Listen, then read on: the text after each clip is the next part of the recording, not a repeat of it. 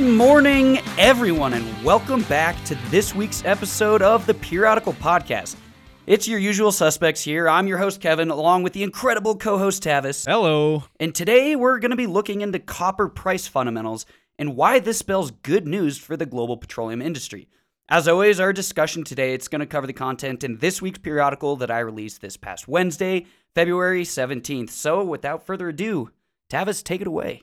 Copper has long been considered a leading indicator of global economic health. More than any other base metal, copper is tied closely to manufacturing, electrical engineering, industrial production, information technology, construction, and the medical sector. In general, rising copper prices have indicated strong industrial demand and global economic strength, while lower prices have historically pointed towards a weaker economic period. Since copper can be considered a barometer of global economic health, it is no surprise a correlation to oil and gas demand exists as a healthy, growing economy requires more and more energy. The two commodities have closely tracked one another throughout history, and violent corrections often bring the trends back in line when divergence occurs. Ever since oil prices were decimated in early 2020, there's been a dramatic divergence between the two commodity future prices. As global economies accelerate their exit from the global pandemic, the price of oil will be pressured to correct upward towards the price index of copper.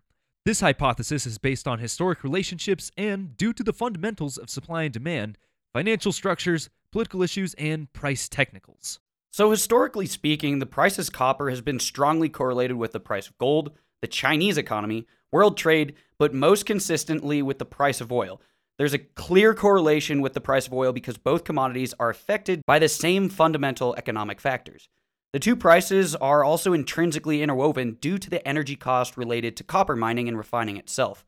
Since energy costs comprise about 30% of the copper extraction process and upwards of 50% of the smelting and refining process, it's one additional factor that's caused these two commodities to move really in near lockstep throughout history. Therefore, long term historical trends show as economic development shifts, the price of oil fluctuates alongside the price of copper.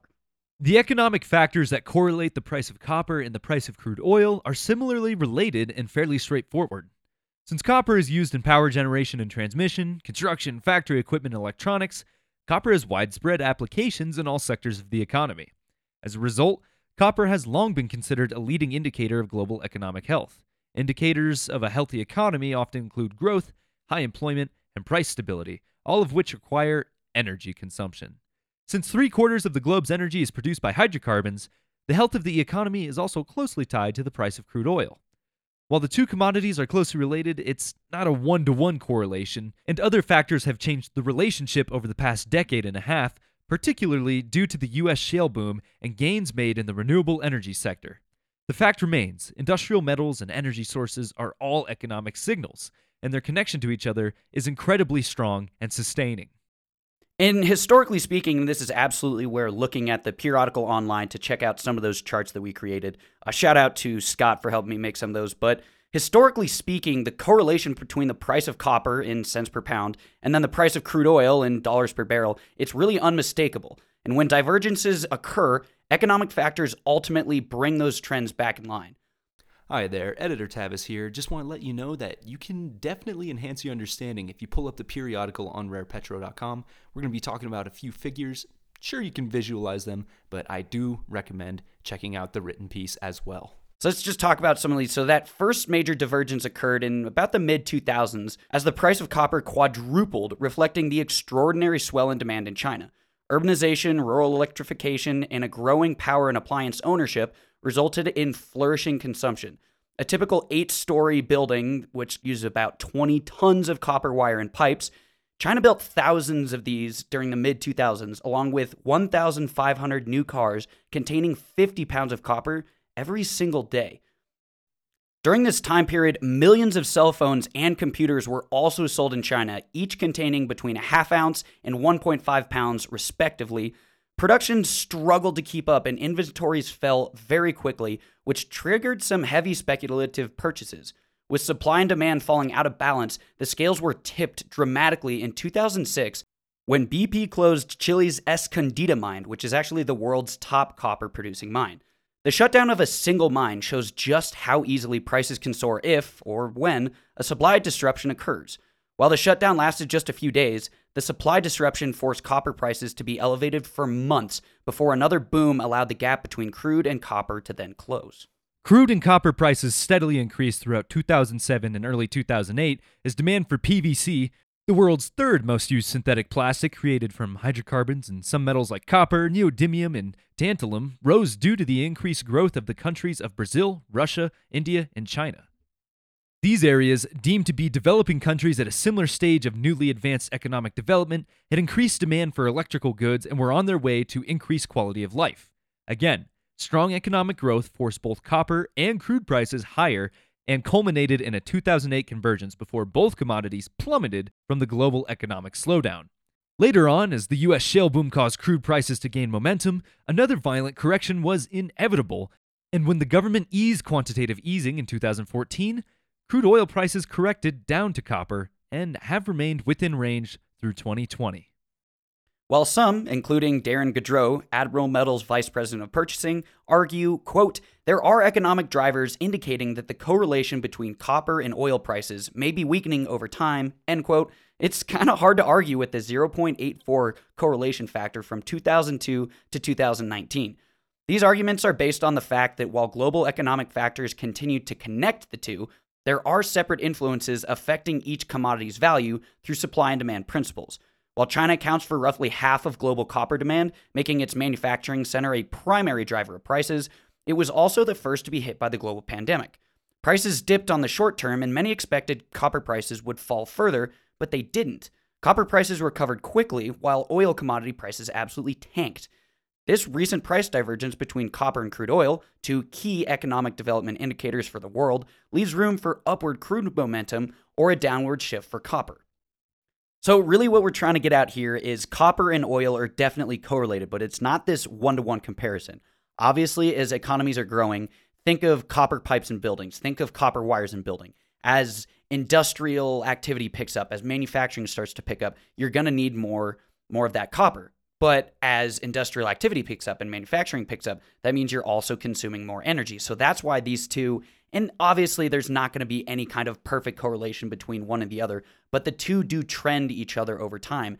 And now that we're seeing this big split here since the start of this global pandemic, that's why we're really seeing there's a chance that, yes, copper could come down, but for reasons we're going to discuss here in a minute, that doesn't seem very likely. What seems more likely is a pretty violent correction for crude oil to come up towards the other because, as I said plenty of times here, they're related, they're not perfectly related.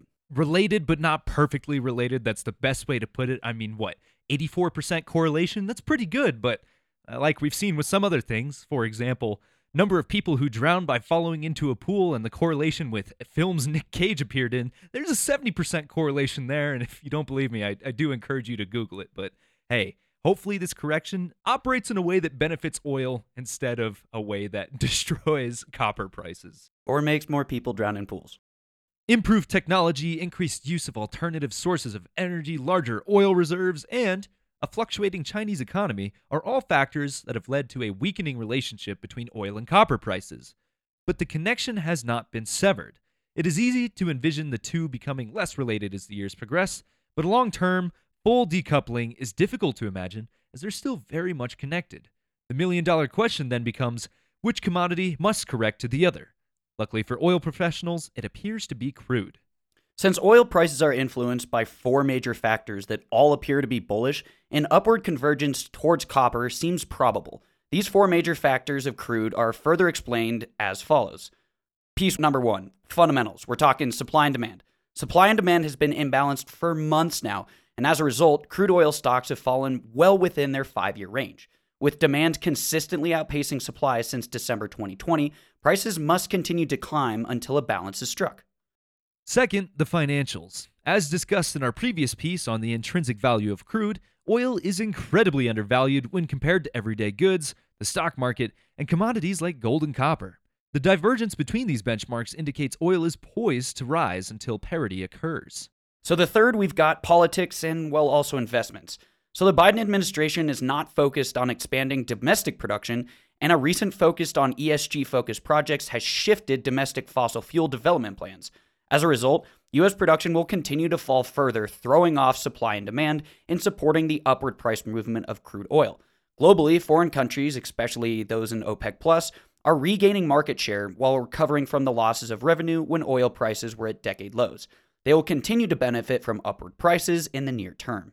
And lastly, the fourth, but not the least, technicals.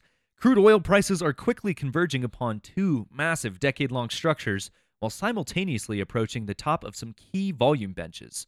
As oil builds energy to overcome the current level of market resistance, all signs point to oil breaking free and rapidly rising until a new equilibrium is reached. Hi, Editor Tavis again, and you can definitely enhance your understanding by looking at the figures associated with the periodical on rarepetro.com.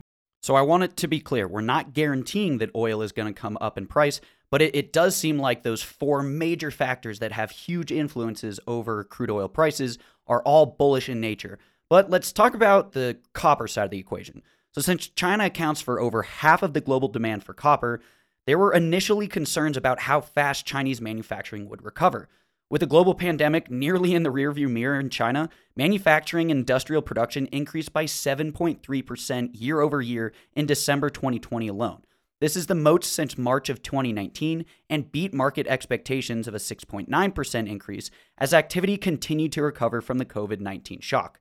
In fact, China is the only major economy on track to record positive economic growth in 2020, while other global economic powerhouses like, say, um, the United States and Europe struggled with rising case numbers, prompting governments to reimpose travel and business controls. Copper demand has been increasing in China, and globally at the same time, five year physical copper stock levels reached historic lows.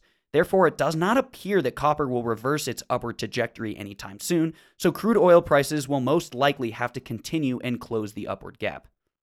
So there's a lot to unpack in this last section, but one of the things, I mean, we got these two twin dragons circling each other. One time, copper, it'll go up, it'll break some boundaries, but then oil will track past, but then sometimes oil tracks up or down, and then copper follows. There's not one primary driver. They kind of work in tandem and sort of trade those roles. Yeah, absolutely. And right now, kind of what we're seeing in um, global economies as the world is exiting this pandemic and trying to just get on back towards that quote, you know, new normal that we've talked about so many different times.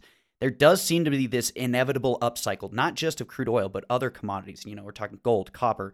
You know, as the world starts to resume and try and get back to day to day life, we do kind of see this upcycle inevitable. It's that post pandemic recovery we're looking about. We're looking at ultra loose monetary and fiscal policies weakening of the US dollar, inflation. All these are pointing towards, you know, this big upcycle of these commodities, most of which indicate that crude oil is really going to close that gap and it does look like a good news for oil. Copper is so essential in so many businesses. Its price is widely seen as a proxy for industrial activity and economic vitality. Similarly, oil has long been the lifeblood of the modern economy by generating energy to make development possible.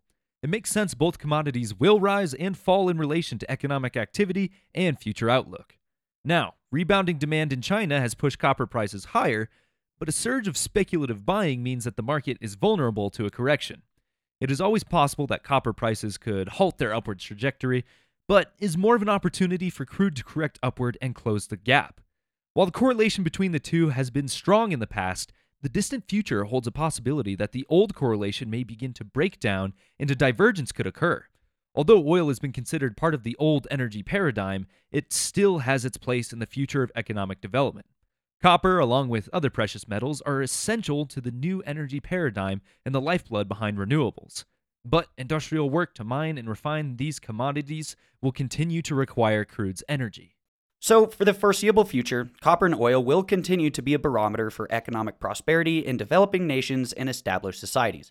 Identifying divergences between the two can potentially help foreshadow larger scale movements in the global economy and various sectors, depending on which commodity appears to be ready for correction. If the global energy transition does eventually break down this correlation, it will happen gradually as fossil fuels will continue to be viable until their eventual replacement with carbon free energy sources. In the short term, economic resurgence shows crude oil may be the undervalued commodity relative to its cousin, which appears to be leading indicator that crude oil prices are on the rise.